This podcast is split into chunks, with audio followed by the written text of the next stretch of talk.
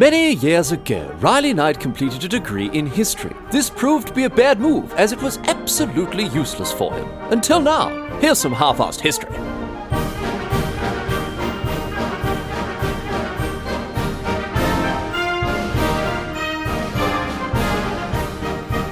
What's going on, mate? Great to have you along for some more half-assed history. This week on the agenda, going to be having a chat about a bloke who uh, you actually may have heard of this fella before. Very, very famous ancient Greek philosopher.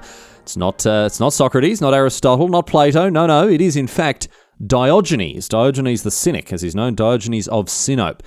Um, there are a lot of obviously very famous stories about this fella. All of most, almost all of which are uh, just utterly ridiculous.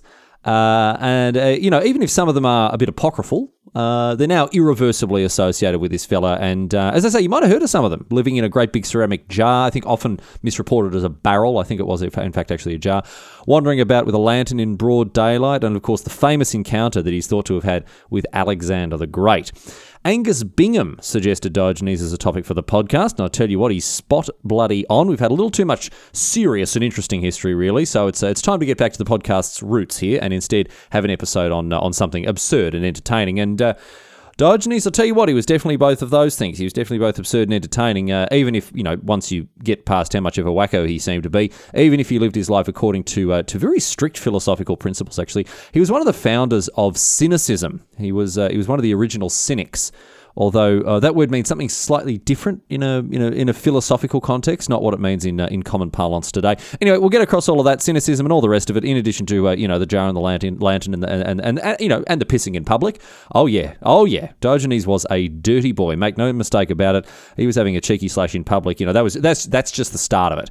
He was um he was also a real funny bugger. He really was. He was constantly ripping out one-liners and roasting people. In fact, most of this episode is just going to be some, uh, you know, some of his best material from uh, from throughout his life. So, in any case, strap yourselves in for a whirlwind tour of the life of Diogenes the Cynic, one of the funniest and weirdest blokes uh, to emerge from ancient Greece, which is uh, which is really saying something. So.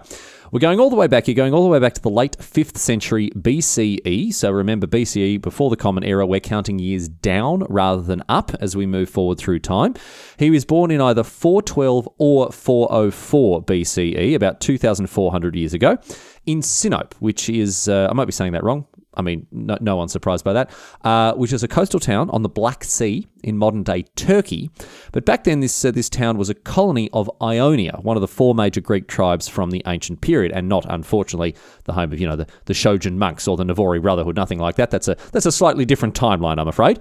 Anyway, we don't know too much about Diogenes' early life at all. Uh, we can't even nail down the year of his birth, obviously. So, you know, we don't know too much about what he was uh, getting up to as a kid or anything. But we do know that his old man, Hicasius, Hicasius?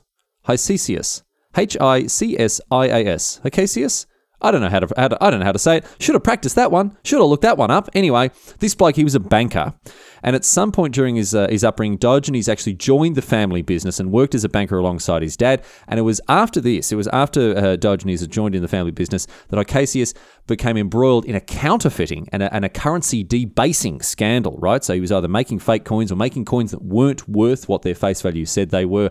Uh, again, details a little sketchy, but this almost certainly happened, uh, even if the, you know the details are pretty thin on the ground.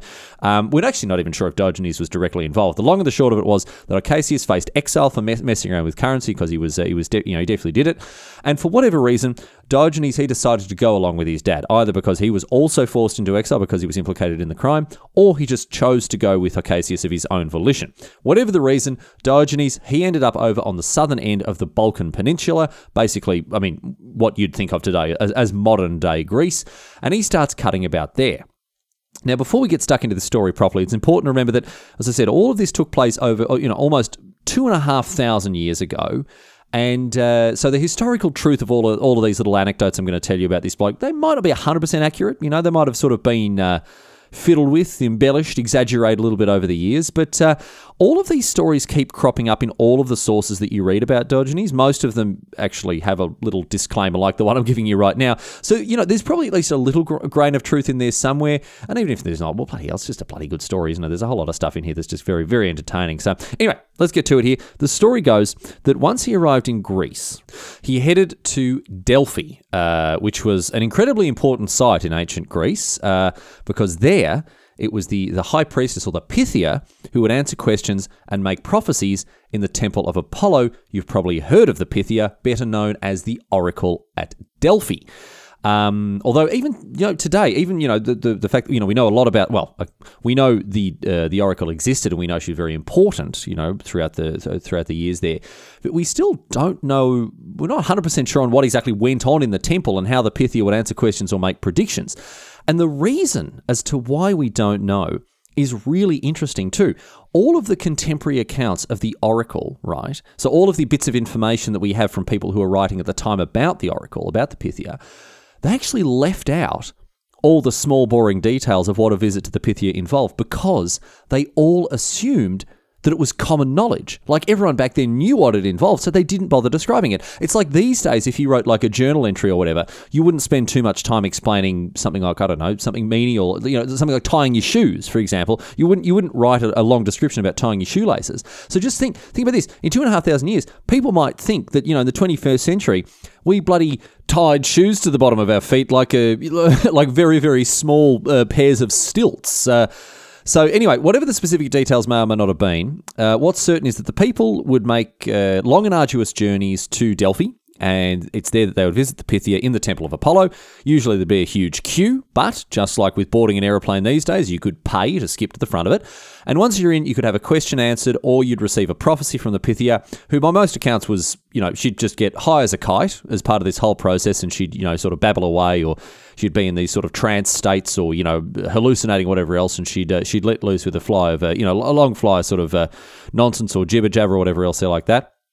Um, it was uh, Cicero, a Roman philosopher who came along a couple of centuries after Diogenes. He wrote that the Greeks would actually never do anything important without first consulting the oracle. So whether that was, you know, sending off an expedition or starting a new colony or, of course, you know, going off to war, you had to check in with the Pythia beforehand. Seems like she was basically the, you know, the middle management of a- ancient Greece, I reckon. Anyway, um, our boy Diogenes, he, he goes along to Delphi and uh, he has a chat with the, with the Pythia who, who tells him that he should deface the currency and I mean, that's the exact opposite of a, prophet, a prophecy. And I hope he didn't bloody pay for the executive upgrade there, you know, skipping the queue, because he's just got it. He's got someone, you know, he's just been told something that has already happened, the, the exact literal opposite of a prophecy. Those who have, of course, purchased the highly exclusive limited edition Half-Assed History notebook, which is definitely selling very well indeed. Thank you. No, I'm not, I'm not worried about the hundreds of them that are rotting away in a box in my cupboard, not at all. Um, they'll know that it was August uh, Wilhelm Schlegel who said that the historian is a prophet facing backwards. And that seemed to be the uh, being the, the treatment that old mate Diogenes got there, poor bugger. Anyway, he didn't mind. He actually didn't mind. He wasn't too unhappy with his prophecy because he took the oracle's words uh, as a metaphor to mean that he should deface political currency rather than, you know, actual literal coins. And he very much liked the sound of that, very much liked the sound of that indeed.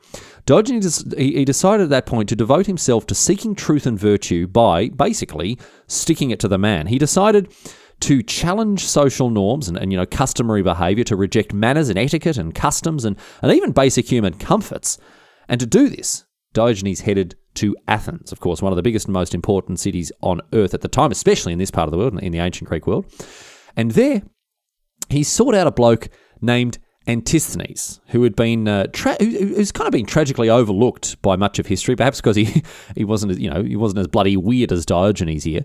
Um, but Antisthenes, it was he was the actual original cynic. This fella, he was he was thirty or forty years older than Diogenes, and he had actually been a student of Socrates himself. And Socrates had taught him that virtue, not pleasure, was the point of existence. And Antisthenes had taken this to heart. He lived a, an, uh, as an ascetic for most of his life, and uh, this it really does make him the very first cynic. Although he never used this term or explored, you know, the, the philosophy in that sense.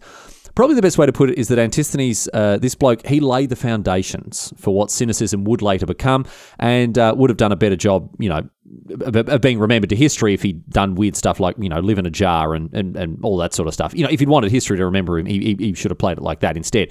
Anyway, he, he was well known enough at the time for Diogenes to want to become his student. And so uh, once Diogenes got to Athens, he tracked down this bloke, Antisthenes. Now, some sources suggest that they actually may have never met, but then plenty of others say, say that they did, uh, although the meeting was not apparently a happy one, because Antisthenes had no desire whatsoever to take Diogenes on as a pupil, but Diogenes wouldn't leave him alone, bloody pestering him day and night. Give me some bloody homework, mate. Go on, please. I want to be. I want to be a pupil. Apparently, Antisthenes realised that ignoring this weirdo wasn't going to be enough, and so at one point actually beat him off with a staff. Uh, that was an actual quote from a history book. Beat him off with a staff. Uh, you'd think that sort of thing would encourage some people. There are, you know, there are those who are into that sort of thing, aren't there? It, you know, it takes all sorts. But uh, Diogenes, who, who loved a quick comeback, he told Antisthenes to strike, for you will find no wood hard enough to keep me away from you, so long as I think you've something to say. So, I mean, passing over from the undertone of, you know, or the, the overtone, I guess, of, uh, of, of, of what these two blokes are saying to each other here, Diogenes, he persisted and became a student of Antisthenes again after, you know, after sticking around long enough to annoy the bugger into, uh, in, into actually, you know, saying yes. But as you'll discover, he took his asceticism and his rejection of society to much more extreme levels than his teacher. And I suppose this is a good spot here to, pour, to pause quickly and talk about cynicism in a philosophical sense, because uh, the rest of Diogenes' story here is going to showcase what, uh, what, what cynicism in that sense uh, was all about. According to cynicism, the meaning of life is to seek virtue and live in accordance with nature. Now, not nature in the sort of trees and animals sense, you know, not with deer hopping around and squirrels on your shoulder, more in uh, the, you know, what comes naturally to you sense. So, so human nature type sense. Cynicism teaches that you can achieve happiness by living a simple, and uh, you know a very basic life, rejecting conventional thinking and social norms. And uh, in practice, as well as in theory, I should say, because cynics also rejected money, power, celebrity, possessions, and of course, as I said before, basic human comforts. According to a cynic, again in the philosophical sense, the most important attributes to have in life are things like self-sufficiency, asceticism, and uh, this is where Diogenes was a real pro, as you'll see, shamelessness, right? So a complete rejection of manners, etiquette, uh, societal norms, customs, all that sort of thing there. Obviously, today, cynicism means something else entirely, usually refers to people who are, you know, jaded or skeptical or distrustful or, or perhaps, you know, those who don't have faith in other humans. So make sure, don't, don't make the mistake of, uh, of, of, conflating philosophical cynicism with what, is, uh, with what it is, uh, it's come to mean today. When we're talking about Diogenes, I very much mean, uh, you know, not, not, not referring to any of the, any of the jaded or, or disillusioned cynicism of the 21st century. Very very, different, uh, very different thing indeed. Anyway, let's get to some weird stories about this weird bloke because. Uh, whether it was uh, as a student of, of, Antisthenes or of his own accord, Diogenes utterly gave himself over to the principles of this new philosophical school of thought, cynicism. He spurned all earthly pleasures, he rejected wealth and possessions and all the rest of it, and he saw society as a construct that prevented people from living truly virtuous lives. Diogenes contended that people were trapped in an artificial world that they happily accepted as a reality. And obviously, this ties into the teachings of Socrates and uh, and Plato's allegory of the cave. You know, uh, and, and that this accepted reality was uh, you know done by conforming to social convention and established norms. He believed that things like manners and etiquette were just lies that people used to hide their true selves, and so he lived his life completely honestly and according to nature. Now that sounds well and good, uh, but uh, you know. you might think again when I tell you what uh, that actually involved on a real world level. And, uh, you know, I, I, will also reassure you by saying that, that is sort of more or less the last of the high minded philosophical nonsense we're going to talk We're going to talk about. Yeah, we're, we're going to get into, you know, defecating in public and living in jars very, very soon here. So uh, don't, don't worry, there won't be too much more high, high minded, rigorous nonsense here. Now, you've probably heard the story about Diogenes living in, in a jar, or maybe a barrel. It, it probably wasn't a barrel, uh, rather, an enormous ceramic jar that was made initially to hold wine. But that isn't, in fact, how he lived. He did live in uh, in this enormous big jar that was sort of upended on its side, right? Uh, it was he didn't you know get in and out of it like Oscar the Grouch. He wasn't popping out the top of it. It was it was it was laid on its side, and he lived in that.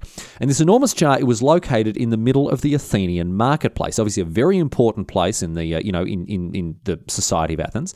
And that's where he lived. That's where he lived. He set himself up right in the middle of the marketplace to make it very clear to everyone that he was practicing what he preached and that he was living his life as he said you should. He had no money. He lived entirely off the charity of others, and uh, his only possession was a small wooden bowl that he used to eat and drink. Now, if that doesn't convince you strongly enough that he was so serious about living his life according to his principles, you know, the possessions and social norms pre- prevented you from living a virtuous life, check out this story about his uh, his little wooden bowl here, about this little wooden bowl that Diogenes had. So Diogenes one day he's hanging out in his jar as you do. He's chasing that life of perfect virtue. He's just his jar and his bowl. He's loving life. That's all he's got, right? Anyway, he looks around and he sees this little kid, little small boy, who is having a bit of a drink of water. But here's the thing: the kid isn't using a cup or a bowl or anything like that. He's just using his cupped hands to have this little drink of water. And so now, listen, you can call Diogenes whatever you want. You can call him a weirdo, a wacko, all, all the rest of it. But I'll tell you one thing he wasn't. He wasn't a hypocrite. He definitely wasn't a hypocrite. Because after seeing this kid drink out of his hands rather than using a cup, Diogenes picked up his little wooden bowl and he destroyed it. He smashed it to bits because he realized that he didn't need it in order to live. You can just drink out of your hands. You don't need this bowl. And so, as he's smashing up this bowl, out came another classic Diogenes one liner. He says, Fool that I am to have been carrying around superfluous baggage all this time.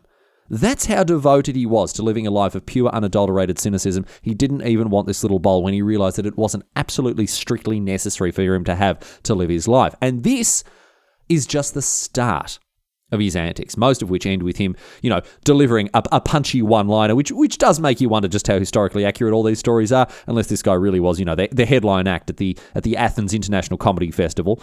Um, Diogenes, he was famous for wandering about during the day in broad daylight with a lantern, and he'd go around and he'd peer at people as though he could hardly see. He'd cut about the marketplace, holding up this lantern to people's faces, looking as though he was determined to find something. And obviously, people looking, what this bloody, what's this bloody weirdo doing? Why is he going around peering at everyone with a lantern? And so when he was stopped and questioned about it, when people say, "Mate, hang on one second, what are you doing with that? What are you looking for? Why are you going around with this lantern looking at everyone?" And uh, obviously, you know, he would then unload the punchline to this whole setup. He's going around for hours looking at people just so people asking what he's doing, because then his reply would be, I'm just looking for an honest man. You can see how this bloke, he was so bloody gung ho about cynicism. He didn't mind forcing those ideas into the public consciousness. He's going around bloody shaming people for not being as, uh, you know, as woke to cynicism as he was back then. He's going around making a bloody fool of himself just to make people think about things. And he had very little respect for other famous philosophers that didn't agree with his principles. Most famously, of course, Plato. Today we consider Plato as, uh, as the as the quote unquote heir to Socrates. Socrates taught Plato, Plato taught Aristotle, etc. Um, but I can I can safely say that Diogenes did not agree with this assessment, and he didn't mind ridiculing Plato wherever and whenever he could, because of course he thought that it was Antisthenes who was the, the rightful heir of Socrates as, as one of his students, which I guess would make Diogenes then Aristotle, and I guess uh, you know Aristotle who famously tutored Alexander the Great. Well, Diogenes also did a bit, bit of tutoring of Alexander the Great, as, as we'll talk. Well, tutoring probably a stretch, but we'll get to that story when uh, you know, of course, later in the podcast here. Anyway, the uh, he, he, didn't like Plato, didn't think that you know, thought he was up on his high horse there at his academy, whatever else there, and uh, and as a result, whenever he had the opportunity to to, uh, to take Plato down a peg or two, he definitely uh, he definitely took advantage of. There are very many, you know, lots of famous examples of his of, of him uh, taking the piss out of Plato, but the most famous example, of course, was when Plato gave the uh, the tongue in cheek description of humans as being uh, featherless bipeds. Now, the people at Plato's Academy thought this was a, a, a, bloody a ripper line. They thought it was absolutely bloody brilliant. They did, but obviously Diogenes he wasn't going to let him get away with it. So after hearing about this uh, this thing that Plato had said, Diogenes brazenly marched into Plato's Academy, went up to Plato himself, and said to him, "Behold, I've brought you a man," and then brandished an unplucked chicken at him. And I mean, the bloke, he just did not give a toss about anything. He's, you know, he's making a mockery of one of the most famous philosophers uh, you know, of the time. Uh, incidentally, by the way, Plato's Academy then had to update the definition of what a human was to add feather. Oh, so it, it, it then became featherless bipeds with broad, flat nails. So I quite like that he, you know, he did at least make them uh, make them have a, another look at that. Anyway, beyond everything, Diogenes he definitely practiced what he preached, there's no doubt about that. He became a living example of what his philosophy was all about that happiness and virtue could only come through rejecting society and its norms. And uh, when it comes to norms, well, there weren't many norms that he was uh, that he was not prepared to break here. For example, when someone saw how Diogenes lived his life and called him a dog, Diogenes responded by lifting his leg and pissing on the bloke. I mean, Talk about proving a bloody point. Chill out there, Diogenes. What the bloody hell is that all about? I mean, by all accounts, he was utterly shameless when it came to his bodily functions. He'd, he'd bloody whip it out and take a leak anywhere and everywhere. And it wasn't limited to number ones either. There are stories of him busting grumpies in the theatre, in the marketplace, wherever it took his fancy, really. He'd just strangle a brown snake wherever and whenever the urge took him. His argument was an interesting one. He contended that anything that is not shameful in private should also not be shameful in public. And, you know, it's actually, on, on one level, it's kind of tough to argue against that. And it does kind of prove that social norms are obviously entirely constructed. But still, I mean, mate, no one wants to watch you liquidate your assets in public. Really, come on, just go and bloody find a, a you know, find a bloody Portaloo or something, Diogenes, mate. Please, come on, don't make us watch that. And uh, it wasn't just to- it wasn't just toilet stuff either. Diogenes took it to another level entirely, as he was also quite happy to just crank down in the middle of the Athenian marketplace in clear view of everyone. Imagine that. Well, actually, no, don't. Don't. Rather, don't do that. Don't imagine that. Some weird bloke living in a jar, knocking one out in broad daylight as you're bloody buying your groceries for the week. No thanks, Diogenes, mate. What are you bloody doing? Although uh, his his habit of Jack and the Beanstalk in uh, in public, it did lead uh, once again to a classic Diogenes one liner, which I really this is my this is probably my favourite quote of him of all time.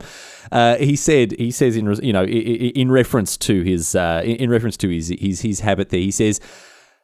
If only it were as easy to banish hunger by rubbing my belly, which I really do think is just a very, uh, a very, you know, it is a very, it's a very good line. Anyway, I mentioned before how uh, someone called him a dog, and uh, if we pass over, you know, Diogenes' response to uh, to that uh, supposed insult for just one second, we actually talk about how he actually felt to be called a dog. Diogenes seemed to have really had a thing for dogs. He actually considered it to be a bit of a compliment when people called him dog-like. Uh, he considered them inherently virtuous animals, and he actually sought to imitate them, you know, in more ways than one, I suppose. Um, uh, once someone asked him why he didn't consider it insulting to be called a dog, and he said. I fawn on those who give me anything, I yelp at those who refuse, and I set my teeth in rascals. He did really believe that dogs were uh, inherently virtuous. You know, they'll eat anything, they'll sleep anywhere, they know friends from foes by instinct, and uh, most importantly, you know, they'll they'll just piss and shit everywhere. So, I mean, that did really seem to be a, a big part of Diogenes' philosophical platform, or whatever reason. Uh, the you know the the the relieving yourself in public at, at the drop of a hat. It did really seem to to factor into his his sort of worldview quite profoundly there. And despite all this, however, apparently people in Athens really loved him. They just bloody loved the bloke, which I just do not understand. That you know the council workers are going around taking care of his mess, putting up great big bloody clean up after your philosopher signs, stuff like that. But uh, the people are all about him. So much so that there's this story about when uh, when some young kid smashed up his jar. People actually got together to get him a new one and uh, and gave the boy a, a, a, hiding for good measure. You know, just to show how much uh, how much uh, Diogenes meant to meant to the city there. So quite quite astonishing that he managed to ingratiate himself with the people of Athens like that, considering his habits. And uh, anyway, he, he, lived in Athens for many, many years, but he actually saw out the end of his life in Corinth, a nearby city. Uh, how he got there isn't certain. There's one story that tells that he was uh, sailing to the Isle of uh, Aegina when he was captured by pirates and then sold as a slave. Uh, he ended up being bought by a Corinthian bloke named Xeniades, and of course, there's a story there as well, obviously. While being sold, he was asked what his talents were, and he said his only talent was governing men and uh, you know, not really what people are looking for at the slave markets, I'd guess. But then he pointed out Xeniades and he said, "Sell me to that man, for he wants a master." I mean, the bloody lip on this bloke, unbelievable. But the end result was that Xeniades actually bought Diogenes and uh, and and uh, employed him as a as a tutor. He employed the, the the philosopher as a tutor for his kids. Again, maybe none of this actually happened, but it's more or less certain that Diogenes, for whatever reason, ended up in Corinth towards the end of his life. He may have actually ended up back in the in the uh, in the trusty wine jar there too. We're not 100 percent sure about that, but of course. The most famous event to emerge from Diogenes' time in Corinth was his meeting with Alexander the Great. Now, Alexander the Great, one of the most powerful and successful conquerors the world has ever seen, wealthy beyond measure, famous beyond comprehension, all the rest of it. How might Diogenes, our devoted cynic, react to meeting such a man? The meeting between these two has become one of the most famous and closely examined anecdotes in history. Of course, today we have no way of, uh, of knowing just how much of it is truth or fiction, how much of it has been exaggerated in the retellings, or indeed even if it happened in the first place. But the meeting between one of history's most famous and powerful people and a bloke who, well, you know, a bloke who today is is known for manhandling the ham candle, it, uh, it went about as well as you might expect. If you haven't heard the story already, here's how Plutarch, the famed biographer, told the story uh, centuries later. This is the, these are the words of Plutarch here. Thereupon, many statesmen and philosophers came to Alexander with their congratulations, and he expected that Diogenes of Sinope also, who was tarrying in Corinth, would do likewise. But since that philosopher took not the slightest notice of Alexander and continued to enjoy his leisure in the suburb Craneion, Alexander went in person to see him, and he found him lying in the sun. Diogenes raised himself up a little when he saw so many people coming towards him, and fixed his eyes upon Alexander. And when that monarch addressed him with greetings, and asked if he wanted anything, Yes, said Diogenes. Stand a little out of my sun.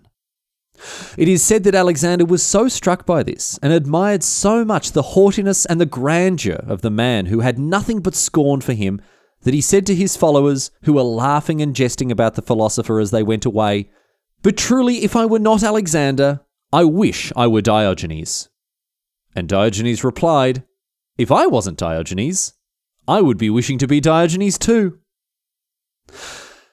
Diogenes lived the rest of his life in Corinth with or without a wine jar until his death in 323 BCE, and just as so many details of his life are both spectacular and uncertain, so too are the details of his death. There are many different accounts of how he died. Uh, one story goes that he died of food poisoning after eating some raw octopus or a raw ox's foot. Now, I don't really know how those two items could ever be confused, or Maybe he just ate both at the same time and we don't know which one actually killed him. Um, another story uh, attempts to prove that history has a real sense of humour uh, because it goes that Diogenes died after being bitten by a dog when the wound became infected. I mean, not very fair, is it? I mean, you know, you spend your life loving and imitating dogs, even going so far as to lift your leg and piss on someone in the grand tradition of dogs everywhere, and that's how they re- you know, that's how they bloody repay you. Um, but perhaps the funniest story about the death of Diogenes, however, is the one that says he somehow managed to hold his breath to death. I mean, I don't even know if that's possible. I, you know, Diogenes was, I guess Diogenes was a pretty determined bloke, and, and it se- he seems like the kind of guy who would do it just to prove you wrong about something. But look, no matter how he died, the people in Corinth, they loved him just as much as they'd done in Athens. I mean, how, how does that work? What, what, what was it with this bloke? Anyway, he was buried by the city gate in a place of honour, and the Corinthians marked his resting place with a statue of a dog, which I thought was a nice touch. Um, although this was in contravention of Diogenes' wishes, as he'd left specific instructions as to what they should do with his body after he died. He said he wished for his body to be, quite simply, thrown over the city walls for the wild dogs to feast upon.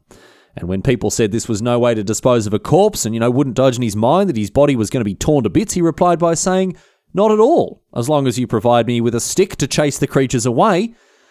And obviously, people pointed out how ridiculous this was as well. And Diogenes used the opportunity to snap off another one liner and once again spruik his philosophy, ridiculing people's fixation on the conventional and proper way to deal with dead bodies, societal norms, and all the rest of it. He was asked how he could possibly use a stick to fight off the dogs while dead, as, as he'd be completely unaware of them. And he replied, If I lack awareness, then why should I care what happens to me when I'm dead?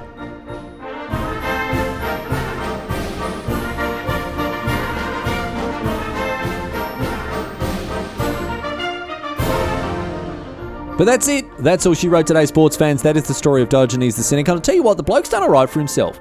He really has done alright for himself. He's become famous by basically just like exercising bodily functions in public. And, uh, you know, he had a bit of an advantage. Two and a half thousand years ago, it was a lot easier to become famous. But, I mean, we're still saying his name now in the 21st century. So he was the, he was the first to get there. So full credit to him. Well, good on, good on, good on you, Diogenes. I guess all the philosophical nonsense as well. But, you know, mainly for becoming, you know, famous for living in a jar and, and, and pissing in public. I think I think he's done I think he's done a ride for himself there. Anyway, thank you again to Angus Bingham who sent in uh, the the topic suggestion. Going to do all the boring housekeeping stuff here and now. If you want to send in a topic suggestion of your own, halfasshistory.net, you can find the contact form there. Ways to subscribe to the show, old episodes, and of course links to subscribe on Antune, Antune on Antune and iDroid on iTunes and Android and uh, Spotify. If you want to uh, do me a favor and leave a review on iTunes, that'd be uh, that'd be very much appreciated. Uh, you can go to halfasshistory.bigcartel.com. I looked it up. That is the correct address. Uh, and there you can buy t-shirts, magnets, uh, badges, notebooks, the lot, of course. Bulk discount if you buy all things together. And free shipping on all orders. Don't forget about that. Um, and of course, if you want, as I say, if you want to give me money and receive even less things in the post for that, you can go to patreon.com slash half history and uh, join at a range of tiers that offer different benefits. You can gain early access to episodes, you can get uh, uncut episodes, show notes, all that sort of stuff. And of course, at the premium, executive, highest level uh, subscription tier, you can become an executive producer of Half Ass History with business cards to match. And now in March, I'm very proud to welcome three new executive producers to the Half Ass History family.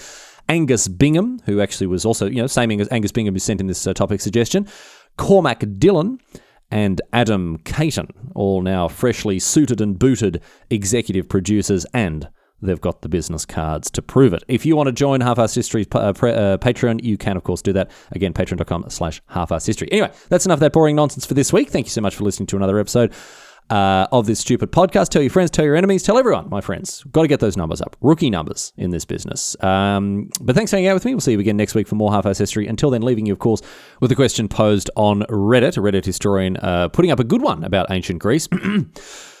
ancient Greek men thought that the ideal male body possessed a small penis. Do we have any idea what ancient Greek women thought?